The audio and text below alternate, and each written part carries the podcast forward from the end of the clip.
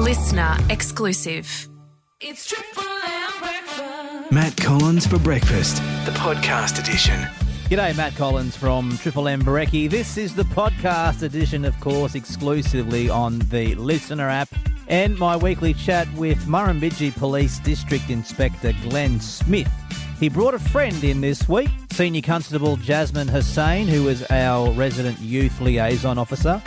And as he does every week, the inspector got us up to date with all the things the boys and girls in blue are doing in our region to keep us safe, including gel blasters. Now, you might be able to buy these over the internet, but you are not allowed to have them in the state of New South Wales.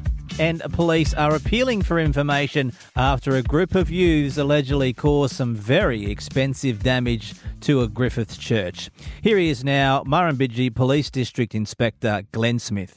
I enjoy my weekly chats. I hope you do as well with uh, District Inspector Glenn Smith. He's brought a friend in with him as well today. Good morning to you, Glenn. G'day, Matt. How you going? Uh, now, your friend is a little bit shy. Oh, just when it comes to radio matter, it could be your presence. Uh, I didn't, starstruck. I didn't bring any presents, but... I think she may be a little starstruck. Uh, do, do, do you want to let our listeners know who you've brought in today? Yeah, I just thought I'd bring uh, our youth liaison officer, Jasmine Hussain, in. She does a great job uh, with all the kids in the community, so I thought I'd just bring her in and let her have a look and see uh, what happens on the weekly show. Now, Jasmine, just say hello to the listeners and then I'll turn your mic off. Good morning, everybody. Try that again. That was my fault. Good morning, everybody. There, there you are. See, you're a natural. Don't know what you're worried about. You, you're better than me and Glenn anyway. Uh, Hands down. It wouldn't be hard, would it? No. Mate, uh, long weekends. Is there much to report after the, the three days? Yeah, crime-wise, we went uh, we went pretty good. Um, but I just sort of touch on the SEAT Games. Uh, we had over twenty, probably estimates, about twenty-four thousand uh, people Massive. turned up. Uh, it went well overall. There were some parking complaints uh, that were handled quickly by the council rangers. Uh, council put on extra rangers for the event. Uh, we also had a police presence down there with police from our crime prevention unit, proactive unit, and the mounted police were in town as well. Uh, I have to do a big shout out and a big thank you to the council rangers. Uh, all reports from the police uh, whether they did a fantastic job. Uh, and their assistance was very much appreciated down there on the day, or on the two days. Yeah, and, you know, twenty plus thousand people in town. I mean, you guys are going to have an extra presence no matter what the uh, events, and uh, it sounds like things went went pretty swimmingly. Yeah, they did. Uh, there were large crowds down there. Uh, there wasn't too much, very many dramas at all. Uh, and, the, as I said, the police uh, said they're very appreciative of the Council Rangers' assistance. So a big thank you and shout-out to the Council Rangers. Mm, hear, hear. Uh, but let's turn the page and talk about gel blasters. Now, I've got uh, ten, eleven-year-old nephews. They talk about gel blasters. Uh, um, you know, s- some kids might think these are toys, but they're really not. Well, for a moment there, Matt, I thought you were going to say you had ten or eleven gel blasters. I was going to say, hang on, we need to have a chat after the show. Certainly uh, do not.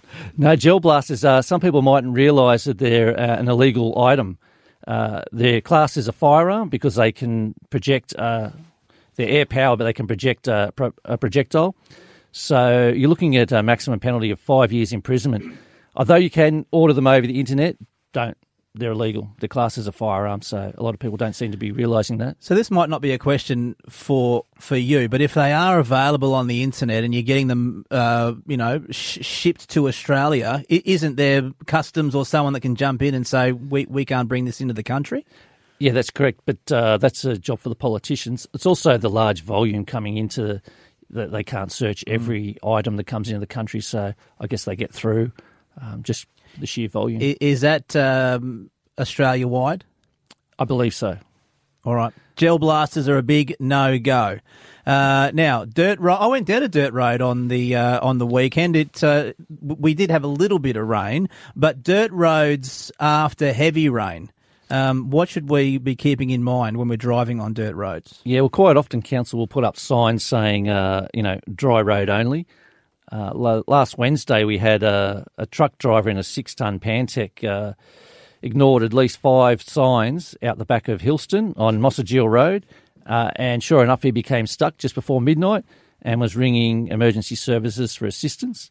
Uh, he didn't have any G P S with him, uh, and his phone was out of credit, so he couldn't even tell us where he was. Mm. So he had to wait it out until the morning, um, and estimates were that it's going to cost him about five over five thousand dollars to get his truck towed out of uh, of the predicament he ended up in. So an expensive lesson. Yeah, I think most of the locals around here would know don't drive on dirt roads when it's um, been raining. But mm. yeah, this guy was coming from Sydney on his way to Broken Hill, and he followed Google Maps blindly and uh, ended up on Mossgiel Road, and Mossgiel Road's not real good after. But if the, and the signs were there to say, yeah, he would have driven past at least five signs. Wow. So. All right, and uh, finally, this one's concerning as well. You've had some incidents of rock throwing from uh, youths in the region. Yeah, last week uh, there were at least two incidents where kids were throwing rocks at, uh, at one of the churches, and they smashed some stained glass windows. So, wow. We're just appealing for anyone that may have information about kids throwing rocks uh, in that area to, you know, either give the station a call or Crime Stoppers on one eight hundred, three three three, zero zero zero. That number again, one eight hundred, three three three, zero zero zero. And you can report anonymously to Crime Stoppers. So uh, if anyone has any information, we'd ask them to come forward. Very good. Love your work. Uh, Police Inspector Glenn Smith. And uh, Jasmine, you might be joining us uh, in the next couple of weeks. Is that the situation? Well, that was the plan. We thought we'd just come down and let her have a look and see how it's done and ease her into it. But I yeah, think so. Yeah, she we, does a great job. You've uh, you've seen the experts at work now. Jasmine, what do you think? Well, that's what you are. You're expert. So. She knows the right thing to say, doesn't she? Thanks, guys. We'll talk next week. Thanks, Matt. Listener exclusive.